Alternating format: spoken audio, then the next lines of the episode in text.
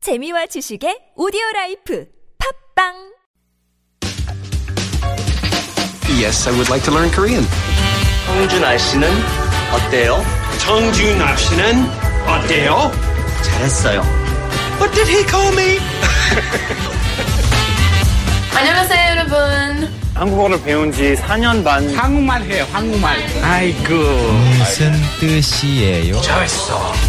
Real life. Korean. Korean. Korean.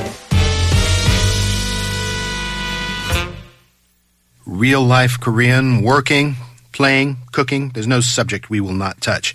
And learning. For four and five minutes. and learning with our de facto professor here in the studio, Jessica Lee. Good morning. Yeah, good morning to you. Here's our dialogue for today. I'll try and uh, get my tongue around it. 마크스 영입하는 거 잘 됐어요?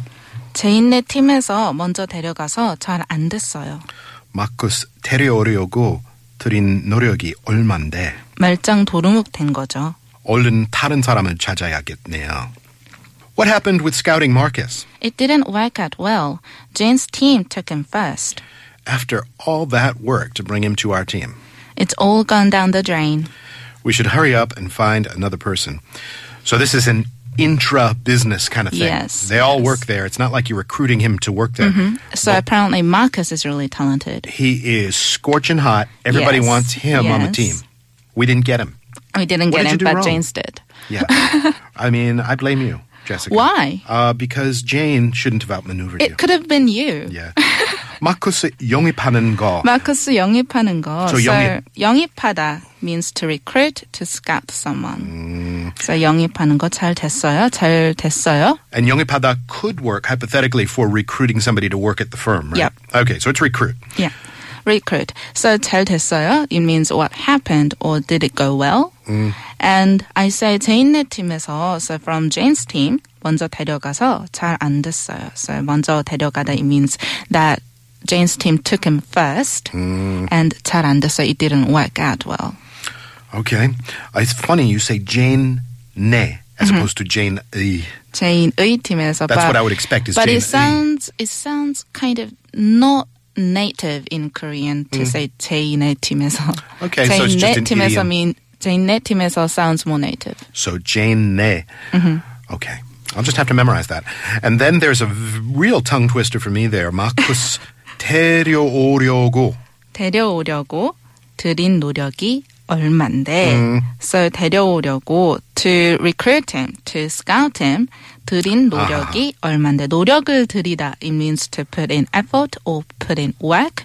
So 들인 노력 it means to work put into like efforts put into. So you know how much work we did Yeah. to recruit him, to scout him. These count him. various verbs that sound alike confuse me sometimes. There's uh, tutda, there's tilda, there's turid, turida. 들이다. In this case, 틀린 노력이, 들인 노력이. 노력. What's the tilda there? Is that what verb? 들이다. It's not 들다.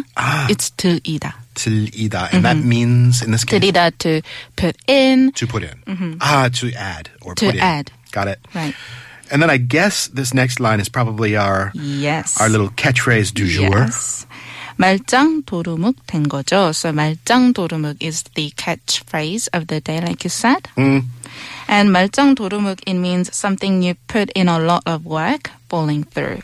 So What does it mean literally breaking it down? 말짱 it means everything. Maljang means everything. Yeah, but it's actually usually used with negative expressions in Korean, so it's not a very positive expression. Hmm. 말짱 means everything or totally, entirely.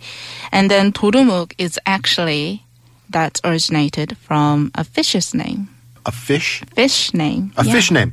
Torumuk. Okay. Muk. 도루묵 is a, actually a fish name. Alright. And there's a long story. so it all behind it. became a fish. Yes. literally. When you Everything translate turned it into a fish. literally. So um, let me tell you the story that's b- hidden Okay. behind the expression. Well, actually, Torumuk is a fish name, it- like I told you, and it happened when back in 1592 when Japanese invaded Korea. Mm.